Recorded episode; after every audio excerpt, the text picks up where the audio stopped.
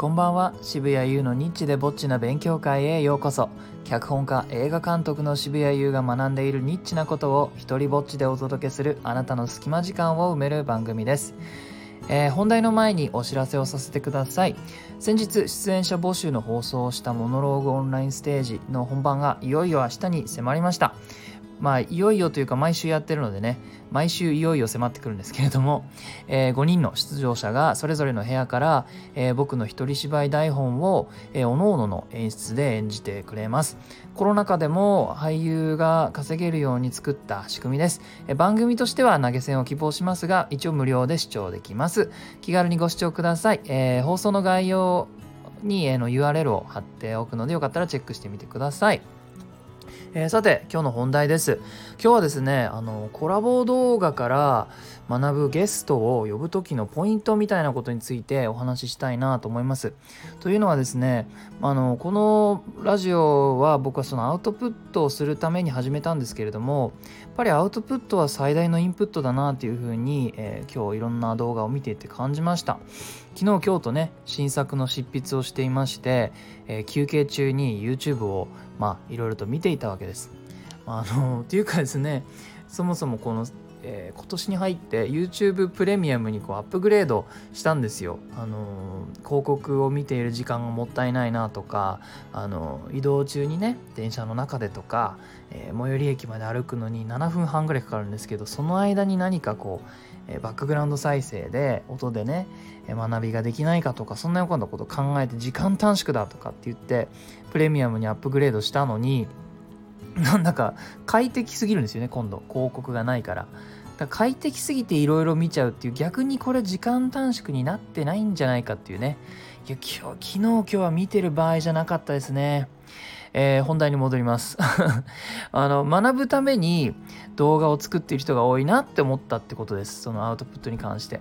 で、えー、例えばですねゲストを呼んであのすごくこう YouTube をうまくやっている人に視聴者数を伸ばすためにどうしたらいいかとか再生回数が増えるような動画っていうのはどういうふうに作るんですかみたいなことをこうゲストを呼んで聞いたりするようなものとか結構あったりしますよね。何々を教えてくださいとか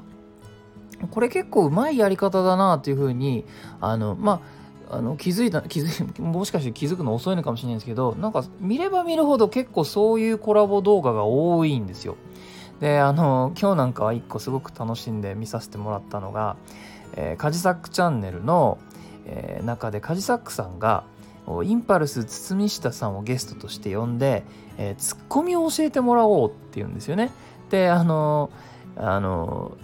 普段は堤下さんってツッコミをやるわけなんですけども逆にあの堤下さんにボケてもらって、えー、で梶作さんが突っ込むとそれでそのツッコミに対してこれが良かったとかどうだったとかっていうふうにこうあのアドバイスくださいっていう前提でやってたりするんですね。これあの学びをするのになんかすごくいい循環というかなんかこういう流行りでもないのかもしれないですけどたくさんあるのであこれいいいいなと思いました。あの僕はあのアメリカのパーデューという大学にいたことがあってそこで向こうの大学生に文学を教えていたんですよ。でそうすると一緒に学ぶというよりはこう一方的にね教えるっていうスタンスになっちゃうしなんかこれが良くも悪くも僕は染みついちゃってるなとあの感じました、えー、このゲスト動画コラボ動画をやるときに大体なんかうまくいってるやつの共通点があったなと思ったのでそのお話をします1つ目。まあ必ずと言っていいほどやっぱ興味のある題材をあの決めてますね。なんかその流行りそうな題材っていうよりはそのチャンネルをやっている人が本当に興味のある題材で、えー、を決めてます。2つ目。でもちろんそれのエキスパートをゲストに呼んでます、えー、3つ目。で興味があるからその自然と質問がなんか鋭いんですよね。であのよくそんな細かいこと見てるねっていう風な感じで聞かれた方もあのゲストが気持ちよくなってで何ていうのかなやっぱ饒舌になるしサービスしたくなるんですよね回答で。で結果的にその動画のクオリティが上がるなと。